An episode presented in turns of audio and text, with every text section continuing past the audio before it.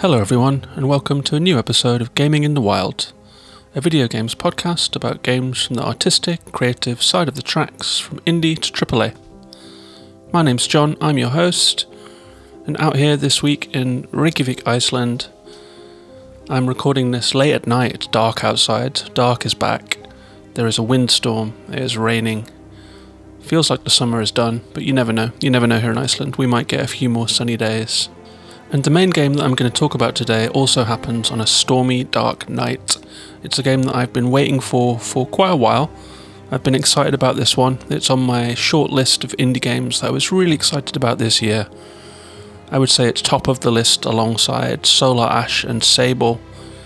It is the uh, time loop based murder thriller 12 Minutes, which has proved to be more divisive than I would have expected in, in various ways and I'm interested to talk about it with you today. But before I get to that, I will um, run through a couple other games that I picked up and played this week. Last weekend, I had some grand plans to to launch myself into the second campaign of Griftlands, but it was such a, a miserable day on the weekend on Saturday. It was really, really dark, really, really rainy, really, really cold, and so I ended up playing a bunch of other stuff instead. I actually crawled back under the covers at the start of the day and um, played, picked up my Switch and opened up Breath of the Wild. I think I had seen a couple of people tweeting about it. I mean, it's a game about which the conversation never really ends. It must be one of the, the main kind of hinge points for conversation that video games have seen over the last few years. And I mean, when I opened it, it was it was really really nice experience, much more so than I was expecting. Even I kind of feel like I was done with that world, even though I love it so much. But when I opened it, um, my save file left me standing outside of the Gerudo town in the desert, and I kind of slipped back into it so smoothly. I was so into the uh, the art style of it and the music and the, the way it looks, the way it plays and feels. Within moments of reopening the game, I was um, surf, sand surfing across the desert and uh, summoning up my horse and then galloping up through some mountains. And even though I felt like I'd rinsed that game world for everything it had to offer, I found some Koroks straight away. And I think that in a world of that size, you've never really found anything. Um, You've never really found everything, rather. It's like it always has more to offer. I mean, I think there are something like 900 plus Koroks, and if you just enjoy running around that world and having an excuse to look at kind of forests that you hadn't been to and plains that you hadn't been across, there's always more to find.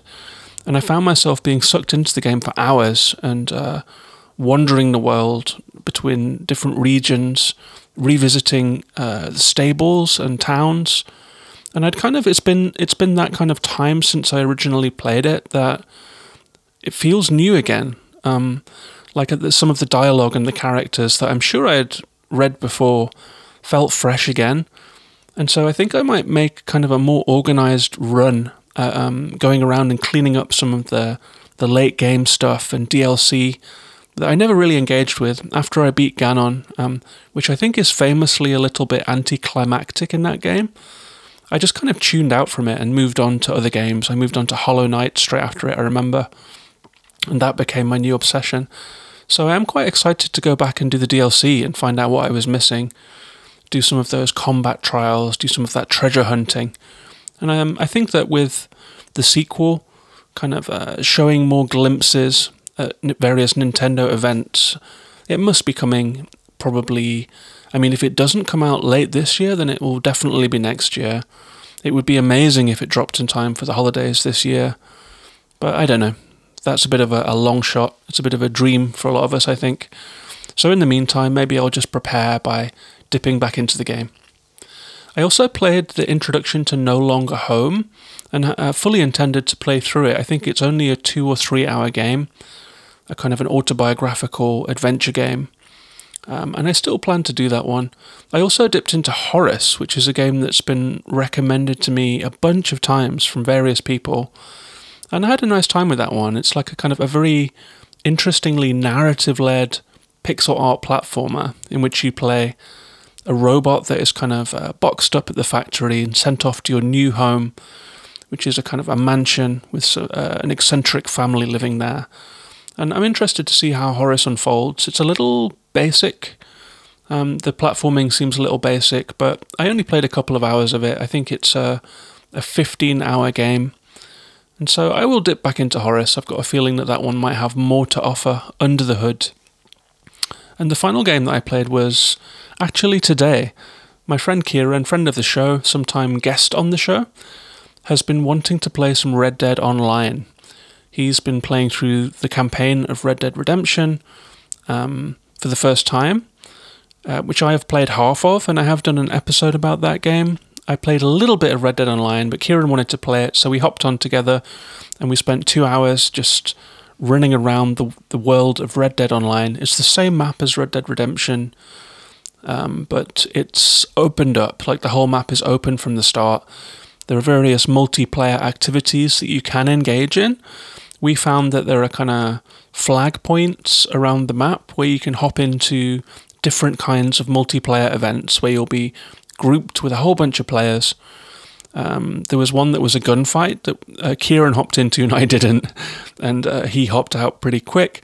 There was also a um, a photography game where you were supposed to photograph animals, and the best photographs win the best prizes, which sounded pretty chill and mellow until we hopped into it and realised that there were like 20 other players in the session and they all scrambled the second that the whistle went, and it was uh, a very competitive, um, intentional multiplayer experience, which isn't what we were really after. So we ended up just riding around the landscape, getting into misadventures, exploring, um, setting up a base camp. And I'm actually really looking forward to playing some more of that. I'm not a big multiplayer guy, but Red Dead Online seems really fun. It's such a big sandbox of a world that you can kind of make your own adventure there. And I'm looking forward to doing that with Kieran actually. I've also added a few new games to the list. Uh, Fantasian Part 2 has dropped on Apple Arcade. Um, I did an episode about Fantasian Part 1. I enjoyed it. It's a, a kind of a very modern JRPG with a very striking visual style and so I'm really happy that the second part is here. I'm sure that there'll be a, a time when I'm in the mood to dip into Fantasian and finish off that game. Um, Psychonauts 2 also dropped recently, I think just yesterday even, um, on Game Pass. And so I've downloaded that one. The reviews on that one seem phenomenally good. I think it's an 87 on Metacritic, and I haven't heard a bad word about it actually. So I'm really excited to do that. I also noticed today, just before I came on the air, that um, Fallout 4's DLC are all on sale. And that's another game like Breath of the Wild that I had an incredibly good time with the uh, the solo player campaign. And so I downloaded Nuka World and the Far Harbor DLC, both for £2 each. I've heard good things about them. Some people say that Far Harbor is their favourite part of Fallout 4. So I think that now that the dust has settled on my playthrough of the main game, I'm, I'm going to dip into it again I'm going to keep those DLC behind my ear, and there is going to be a moment I know when I really feel like an open world game. And I'm really excited to see what they did um, after Fallout 4. I think sometimes DLC is the most refined content that you get in those kind of games. I certainly felt that way about Horizon Zero Dawn. I felt that the Frozen Wilds DLC, it's like the developers have kind of learned the ropes of making that game, and so the final thing they make is actually the, the most polished. They've learned the limitations, they've learned what's fun and what isn't. Um, and so I'm hoping that the same is true of Fallout 4. Um, before we go on to talk about 12 minutes, I will finally mention that this show is patron supported. If you are a first time listener or a long time listener who's been thinking about hopping in and supporting the show, you can do so at patreon.com slash gaming in the wild for as little as a dollar a month, for which you'll get sale recommendations from me, an invite to the Discord server, and occasional extra episodes.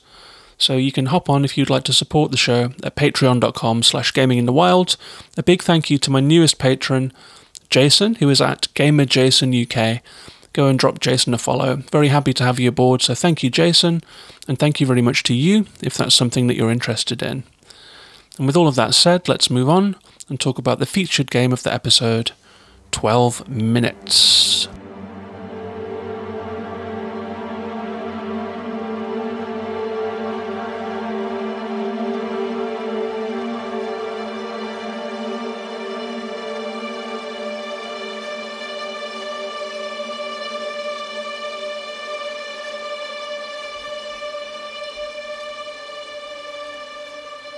So 12 Minutes is uh, a 2021 game. It came out last week on Xbox and PC. It was a day one Game Pass release.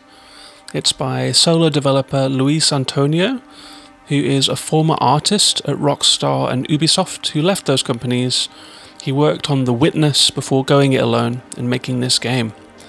It's published by Annapurna Interactive, usually a sign of a good game, it was a long time in development. It got the honourable mention for the Seamus McNally Grand Prize at the Independent Games Festival all the way back in 2016, so it's taken a while. And I was quite interested to read that in the last couple years of development, there was a heavy process of editing that went on when various game elements were removed to try and trim down the experience to be what Luis had in his mind, what he was envisioning for this game. And the process of editing being so important to the game does make sense because it is a very cinematic game. It is, um, it's kind of has a very striking top-down visual style that reminded me of Hitchcock. And uh, Luis does talk about this game mostly in terms of film when it comes to the influences. It's also voiced by three Hollywood actors James McAvoy, who you might know from being, uh, think he was Professor X in one of the X Men movies uh, in his younger period, by Daisy Ridley from Star Wars, and also by Willem Dafoe, who I guess needs no further introduction. And the game is descri- described on Steam like this 12 Minutes is a real time, top down, interactive thriller with an accessible click and drag interface that blends the dreamlike tension of The Shining with the claustrophobia of Rear Window and the fragmented structure of Memento. And I can see that. All of that is true. It does have a very filmic feel to the whole thing. The set design, the detail, the music, and uh, the script. It's, it's uh, super cinematic. I describe it like this an inventive, cinematic, top down time loop thriller with very traditional point and click gameplay for better and sometimes for worse. And this game has had a, a, an interesting critical reaction too. It has broadly positive reviews and it has a 78 on Metacritic from the critics, but those reviews are pretty divided between very high scores and some pretty low scores too. And I was interested to see that the user reviews for this game are a lot lower. It has 5.9 from users, um, and the chat on Twitter has been has been really mixed actually. There have been people who really clicked with it, who found it to be ingenious, who found the story to be flowing, and then there are people that found it to be confusing, with um, strange puzzles and with uneven voice acting, even from that stellar cast. So it has really divided people, and there has been some discourse around the game too when it comes to things like trigger warnings and the general content of the game some of which I will talk later. I think I'm going to have to do a spoiler break on this game. I am going to talk about it for as long as I can without spoilers. Um, I will say, though, that if you want to go into this game completely blind, um, it's a 12 minute cycle, it's a 12 minute time loop. And so I can talk about the mechanics, I can talk about the beginning, but if you do want to go in completely blind, you might want some of that stuff to be a surprise to you. And if that's the case, I would suggest coming back to this later. But I am going to hold off on any big plot spoilers until later in the show, and I'll be sure to flag it up when I'm about to talk about those. So this game begins when the main character arrives home from work, rides the elevator up up the building, comes out into a hallway, which has quite kind of a dramatic look to it. It looks a little bit like uh, The Shining, this corridor with this kind of maroon color scheme and a patterned carpet. Um, and you get into your apartment, and your wife is waiting for you there, and she greets you. She has a uh, low lights. She's set the table. She has some candles lit, and she's been planning a surprise dinner. Um, but things go wrong pretty quickly. In that first loop, you're having the dinner, you're having the chat, you're about to find out what the surprise is all about, and then the doorbell rings, there is a violent home intruder who pushes his way inside, storms into the apartment, and 12 minutes later, you've been killed and you've been returned to the moment that you got home.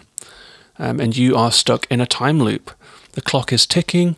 Your wife is in the bathroom having a shower and humming a little song. It's exactly the same as the first time that you arrived. And you have to, with that knowledge, uh, move through the time loop again and again and again. And you can uh, talk to your wife after the first one. You can try and explain to her what's happening. One of the first puzzles is that she, of course, doesn't believe you, and so you have to find something in the loop that will convince her that this story is actually true. And this game progresses and in quite an interesting way. I really like that premise. I really like the premise of the top down view of this claustrophobic apartment. I really like the idea of a tight time loop where you can uh, learn and change what happens in the loop. And as I have said, I was really excited for this game. I've loved the trailers and I've loved the uh, the voice acting. I loved the graphic style, and I was kind of all in on 12 minutes. I was really excited that this game was was coming, and really excited to see it come onto Game Pass. But I'm gonna just give a little uh, small spoiler for my opinion of this game. Um, I had a lot of trouble with this one. And that began when I realized what the control scheme was. This game is a point and click game, pure and simple. Um, and the control scheme, which amazed me given that it's an Xbox Game Pass uh, day one exclusive, uses the left stick of the controller to control a cursor. So you don't control the character's movement directly. Um, you actually have to navigate the screen using the kind of inaccurate left stick to hover over things to maneuver your character around the space. Um, and when I realized that, my my heart sank. To be honest, I immediately knew that whether or not I loved the game, I was gonna find this to be clunky. It always is. Like I feel like we've kind of established at this point that using the controller to mimic a mouse is bad. Um, and so I was very surprised by that decision it does seem like there are more um, innovations that have taken place in games like this, which are designed for mouse, uh, to map them onto controllers in a, a seamless way, where perhaps items that you can interact with are illuminated, that, like in the game Röki, which was not my favourite game, but it was nominated at the Game Awards. It was a, a modern point and click. It had direct control over the character.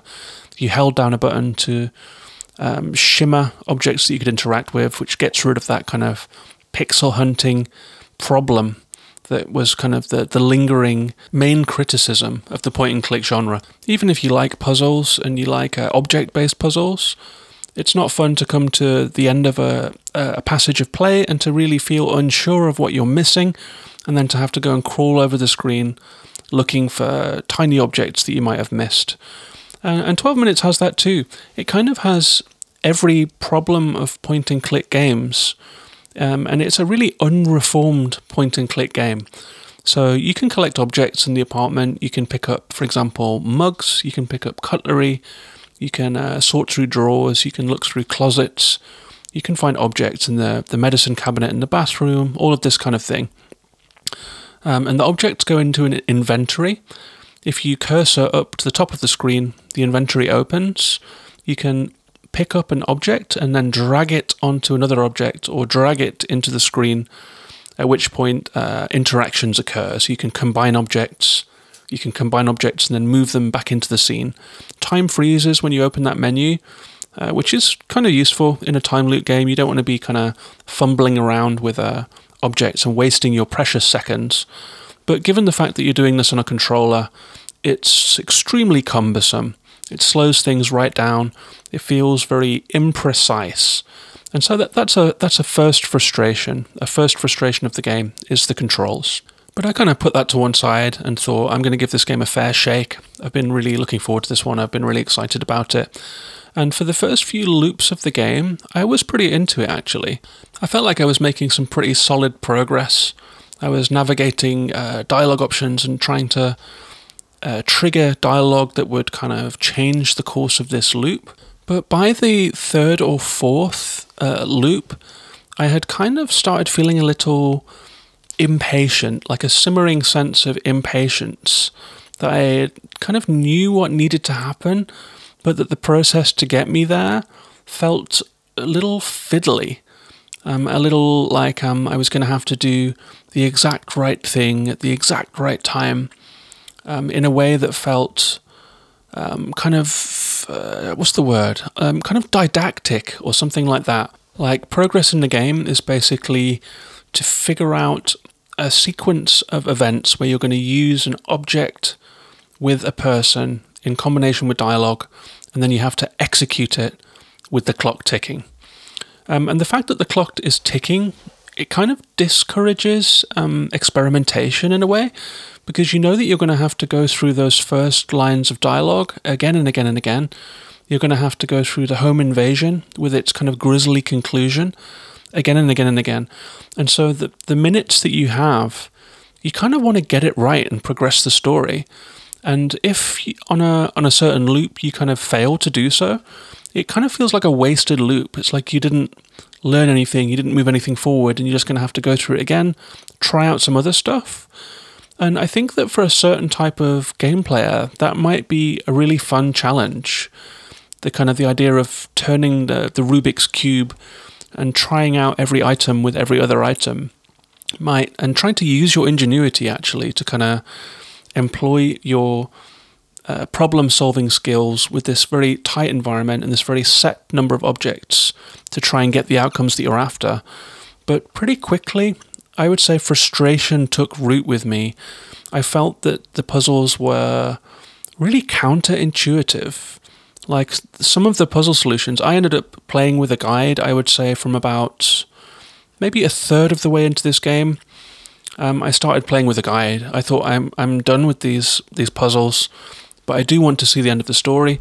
I thought about watching a video um, of someone else playing it because that might be fun, but I decided that I wanted to play it myself even if that meant using a guide. And so I put a guide to one side, and I actually just used the guide for the rest of the game. I, I really um, was not feeling the puzzles in this game. And I can't really tell you why without going into spoilers, of course. Um, so maybe I should call the spoiler break here. We haven't really touched on the, the thematic content of the game beyond the scenario. And you can't really without going into spoilers. It unfolds quite rapidly. Um, and the puzzles um, are a big critique that I have of this game. So perhaps I'll call an early spoiler break here at the 20 minute mark. Um, for those of you who want to dip out here, I will say that I don't recommend this game at all. I actually really um, I went from being intrigued but thinking it had some rough edges to becoming incredibly frustrated um, and kind of angry with the, the design of this game. Um, I found it to be very very tedious to play and ill conceived generally in terms of the gameplay and puzzles. So it's not a recommendation from me. Um, there are some other things that bug me as well. The animations are really bad. The characters clip through each other and they clip through the walls. They kind of, when you talk to someone, they kind of turn awkwardly and stand still for a second before the dialogue triggers.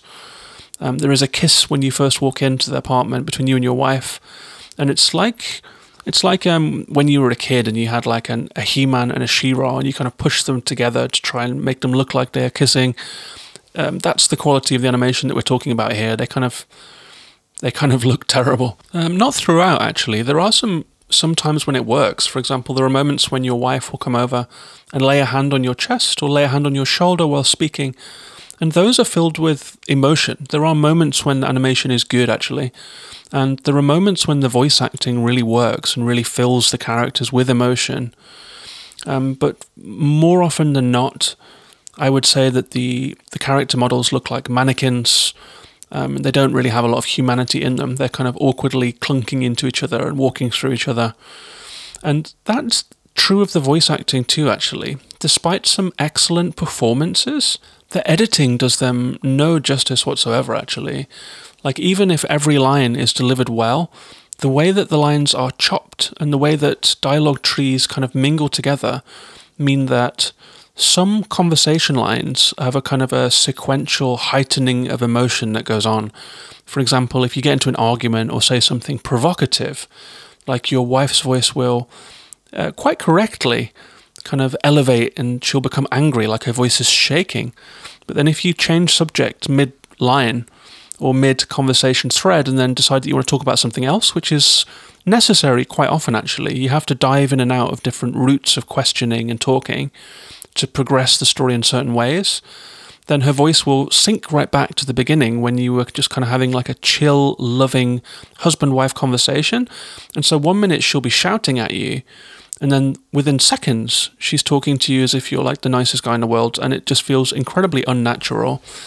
So we have those kind of unnatural animations, we have those uh, unnatural editing of the voice acting, and really, really clunky puzzles. Um, and those are my three main criticisms. And when taken together, they led to a really negative experience for me in this game. So it's not a recommendation from me, but I would say that if you are interested in the premise, half the people I've seen that have played this game loved it, and half the people hated it. So it's it's really divisive. And if you're into point and clicks and you're into cinematic narrative driven games, um, and even if you just have Game Pass and are curious, I would say definitely try it out. You might be one of those people for whom this game clicks. I will also mention, though, that there is some pretty dark, kind of abusive stuff in this game. It should definitely come with a trigger warning. Um, so if you are someone who is affected by that kind of content, then definitely skip it. If you are not, and you're curious to see what the fuss is about, I don't know, give it a try. And so, with that said, I'm going to move on and talk spoilers, starting off with some of those puzzles that annoyed me. Um, and thank you for listening if you're dropping out now. I'll be right back.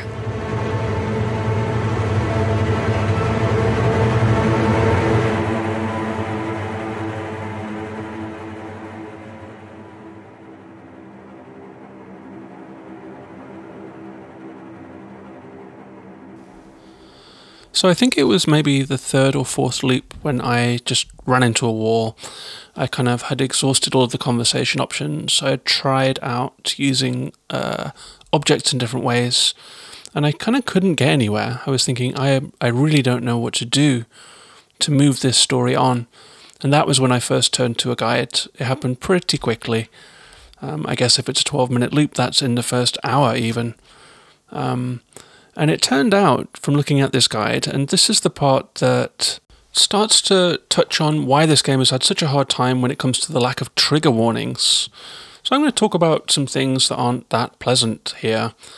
Um, it turned out that what I was supposed to do in this uh, time loop, in order to move the story on, was that I was supposed to come into the apartment. Um, before my wife left the bathroom, I was supposed to sneak into a closet, close the door, and then basically just watch, watch um, without letting her know that I was there. Let the home intruder arrive and kill her, um, and without saying anything, without emerging from the closet, without trying to save her. Um, and when I read this in the guide, I was a little taken aback. Um, it's not something that I feel like um, if I were role playing this game, it's not something that would even occur to me as an option. Is uh, watch your wife die at the hands of a home invader.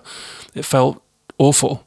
Um, and it left me with a really kind of rotten feeling in, in the pit of my stomach, actually, uh, playing through that loop.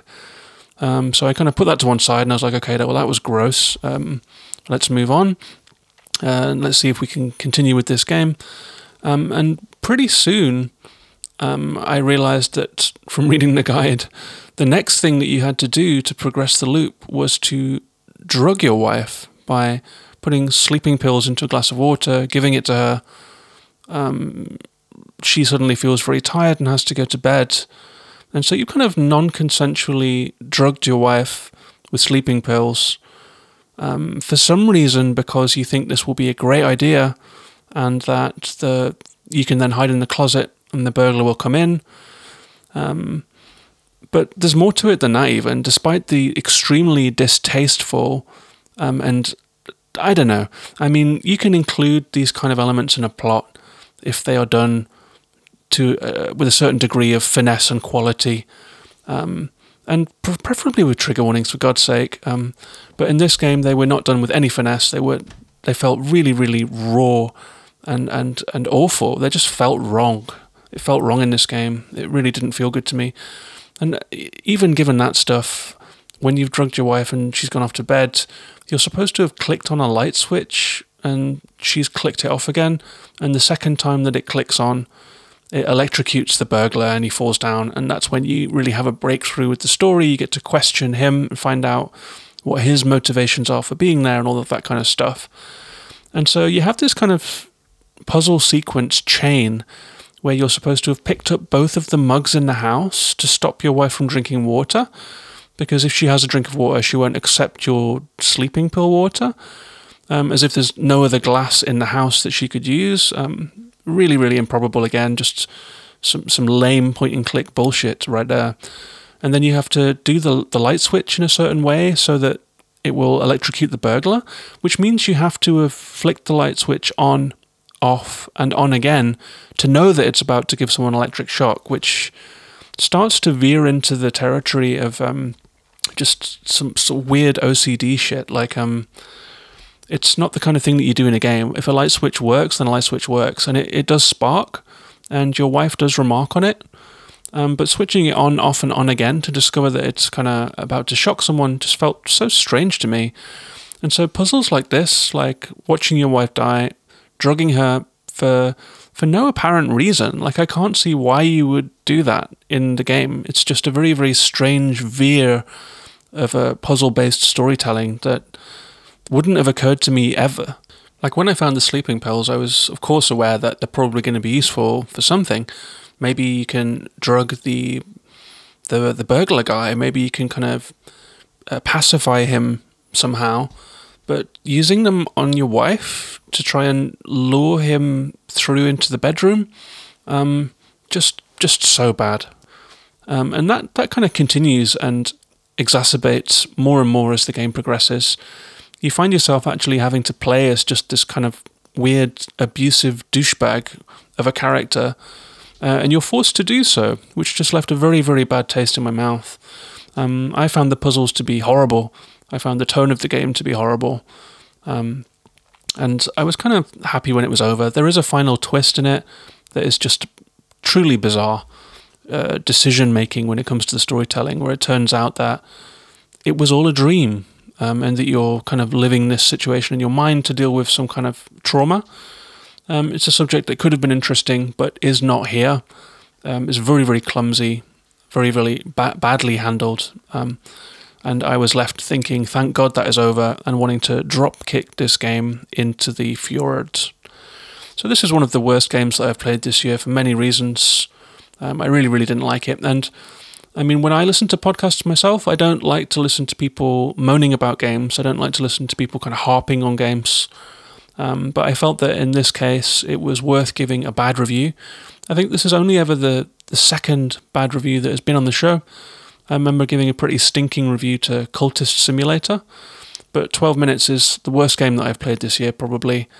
Um, so I felt like it was worth going over these points, and sorry that it was such a bad review. I hope it wasn't a boring listen. That's 12 Minutes.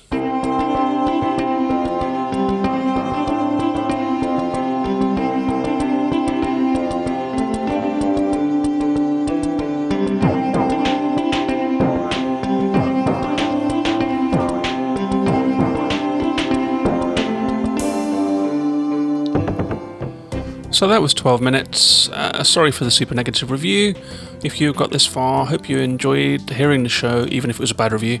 It's important to be honest about games. It's important to be level about games um, and not build them up when they're they're not good. Um, and I try to be really honest here. I do try and pick games that I want to champion. Generally, I think it's a more useful uh, way to spend time and a more appealing format for a show to be a, a show that the champions games and lifts games up. But every now and then, a game comes along that seems great, um, sucks me into some degree, and then uh, needs to be talked about in, in this kind of way. And 12 minutes was one of those. But next week, I'll be back with another game review. Maybe it'll be Griftlands. I did actually get to playing the second character campaign as Rook, um, and I'm really enjoying it so far. That game is still growing on me. I'm a big fan of Griftlands, um, and I've got a lot of other games on the boil as well, and on the back burner. So thank you very much for listening. Thanks for being here. This was Gaming in the Wild. You can find me online on Twitter, Instagram, YouTube, and Twitch at Gaming in the Wild. You're also incredibly welcome to come along to Patreon and support the show. at patreon.com slash gaming in the wild. I recently used some of the proceeds from Patreon to purchase uh, gaminginthewild.com, which now redirects to a page where you can find all of the links to the different podcast services where the, the podcast is and to the various social media presences. So, gaminginthewild.com is a great place to find all of those links to Patreon, to Twitter, etc. Um, and thanks to all my patrons for helping that happen.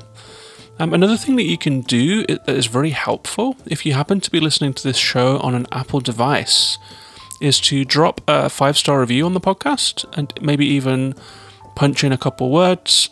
That helps people to find the show. It helps the search algorithm. So when people are searching for video games podcasts, they will find Gaming in the Wild. So that's really, really helpful to you actually.